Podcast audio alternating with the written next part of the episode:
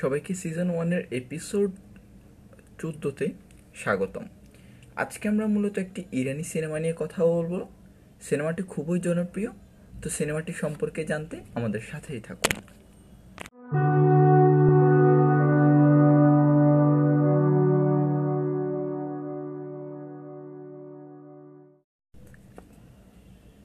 এ separation সিনেমাটি হয়তো অনেকেই দেখেছেন বা অনেকেই শুনেছেন। সেপারেশন শুনলেই মূলত আমাদের মাথার মধ্যে বিচ্ছেদ শব্দটি আসে। বিচ্ছেদের বাণী বেদনা থাকে। প্রথম স্বামী স্ত্রীর বিচ্ছেদ নিয়ে সিনেমাটি শুরু হলেও পরিচালক গতি আনেন কাহিনীতে। আর এই ফ্যামিলি ড্রামা থেকে সিনেমাটি পরিণত হয় কোর্টরুম ড্রামাতে আর সিনেমায় দুইজন মানুষের বিচ্ছেদ হয়ে যায় সমাজের বিভিন্ন দিকের সেপারেশন গতানুগতিক সিনেমা হয়ে গেল ব্যতিক্রমী সিনেমা। সিমিন ও নাদের ইরানের উচ্চ মধ্যবিত্ত পরিবারের প্রতিনিধিত্বকারী দম্পতি। চোদ্দ বছরের সংসার জীবনের এগারো বছরের মেয়ে তার মেহ ও নাদেরের বৃদ্ধ বাবা নিয়ে তাদের সংসার। নাদেরের বাবা আল জেইমার রোগে আক্রান্ত। সিমিন আমেরিকা যাওয়ার সুযোগ পেলে ভালো জীবন লাভের লক্ষ্যে সপরিবারে নিয়ে যেতে চায়। কিন্তু নাদের তার বৃদ্ধ বাবাকে রেখে যেতে চায় না। তাই সিমিন ডিভোর্স চায় এবং বাবার বাড়ি চলে যায় আর নাদেরও রাজিয়া নামের একজনকে গৃহকর্মী হিসেবে রাখে। রাজিয়া কাজে নিযুক্ত হয় স্বামীর ঋণ শোধের জন্য। আর এই খবরটি স্বামী জানে না। কিন্তু পরবর্তীতে নাদের রাজিয়াকে, রাজিয়ার কাজে সন্তুষ্ট না থাকতে পেরে কথা শোনায় এবং কথা কাটাকাটির মধ্যে দিয়ে নাদিরের হালকা ধাক্কায় পড়ে গিয়ে তার পেটের সন্তান নষ্ট হয়ে যায়।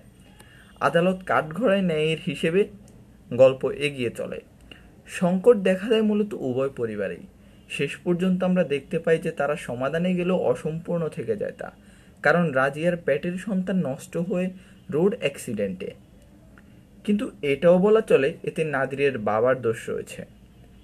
আমার মানবিকতার নিক্তি, নিক্তিতে বলতে পারি, নাদিরের বাবাকে দোষ দেওয়া আবার অনুচিত। উচিত অনুচিতের এই চিন্তায় বাড়তি আগ্রহ জাগিয়ে তুলে রাজিয়া তার ধর্মীয় শ্রদ্ধাবোধ দিয়ে। নিজেকে অনন্য করে তুলেছেন। শ্রদ্ধার পাল্লায় নিজের নাম ভারী করেন মানবিকতা দিয়ে, যা প্রমাণ করে পরপুরুষ নাদিরের বাবার পোশাক পরিবর্তন দৃশ্যটি। সমাজবিজ্ঞানের ব্যাখ্যার ভাব যখন অস্পষ্ট হয়ে আসে কিংবা একক পরিবারের রমরমা রং চোখের সামনে বাসে তখন কিন্তু নাদের তার মানবিকতা এবং পিতৃপ্রেম বারবার দুর্বিষহ হয়েছে স্ত্রীর ব্যক্তিগত সুখের কাছে। সংসার মানুষ প্রিয়জন ছুটি নিয়ে নেয়, কিন্তু মায়া কিংবা মনুষ্যত্বের জায়গা থেকে পাশে থাকা চাই। ঠিক এই কাজটি করেছেন সিনেমায় সিমিন, স্বামীর পাশে থেকে। মানুষ নিজের শ্রেষ্ঠত্বের প্রমাণ বারবার দিয়েছে, মানবিকতা দিয়ে। এ সেপারেশন সিনেমায় মানবিকতার জয় হয়েছে? মানবিকতা, অর্থাৎ সিমিন চলে যাওয়ার সময় যখন নাদিরের বাবার হাত ধরে।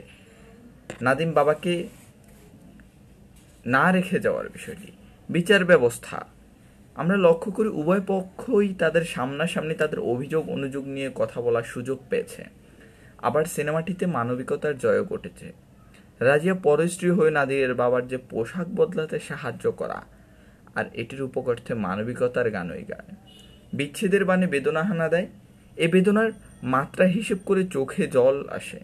মুখে হাসি ফুটে কিংবা চোখের বা ঠোঁটের কোণে কিঞ্চিত হাসি আসে। এই তিন কর্মে সফলতার মধ্যে দিয়ে ফ্রেমে অভিনয় করা মানুষজন অভিনেতা বা অভিনেত্রী হয়ে উঠে বলে আমি মনে করি। এ জায়গা থেকে মনে হয় রাজিয়া গৃহকর্মী হিসেবে সেরা অভিনয় করেছেন। নাদির স্বামী এবং সন্তানের জায়গা থেকে দুর্দান্ত অভিনয় করেছেন। আর রাজিয়ার স্বামী যে ঋণে কিংবা সন্তান হারানোর বেদনায় কাতর এবং পাগল পায়, তা তার ফ্রেমের কৃতকর্মে বুঝেছি। তবে তার মেহকে বড় এর তুলনায় আচরণে বা কথায় কর্মে বেশি পরিপক্ক লেগেছে, এটি আমার কাছে বেমানান মনে হয়েছে। এই বেমানান বা স্বল্প খারাপ লাগাকে পাশে হটিয়ে দিয়ে সিনেমায় ডায়লগ প্লে, সিনেমাটোগ্রাফি আপনার নজর কাড়বে। তবে যে কোনো ভালো দর্শককে একঘেয়ে করে তুলবে না সিনেমার সাউন্ড। কারণ সাবজেক্ট যা করছেন তার কর্মের বাস্তবিক সাউন্ড নেওয়া হয়েছে। পরিচালকের নির্মাণ কৌশল ধারণ লেগেছে। লক্ষ্য করলে দেখব শেষে তিনি বিচারবোধ চাপিয়ে দেননি দর্শকের ওপর। কারণ কার কি দোষ? তার মেহ কার কাছে থাকবে? এই নিয়ে আসগার ফারহাদি বিশ্বাস করেন, দীর্ঘ সময় ধরে সিনেমাটি দেখে যদি দর্শকরা শেষে মেসেজ পেয়ে যায়, এটি অপমানজনক। তাই এ চলচ্চিত্রে যে দ্বন্দ্ব নিয়ে কাজ করা হয়েছে তাও ব্যতিক্রম। ভালোর সাথে ভালোর দ্বন্দ্ব, ফলে কোনো এক পক্ষকে সমর্থন করা কঠিন হয়ে পড়ে। কোন পক্ষকে সমর্থন করবেন তা একান্ত আপনার বিষয়।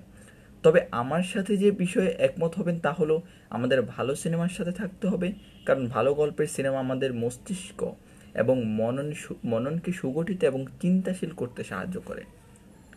এ সেপারেশন সিনেমাটি মূলত একটি ইরানি সিনেমা, আর সিনেমাটি পরিচালনা করেছেন আজগার ফারহেদি।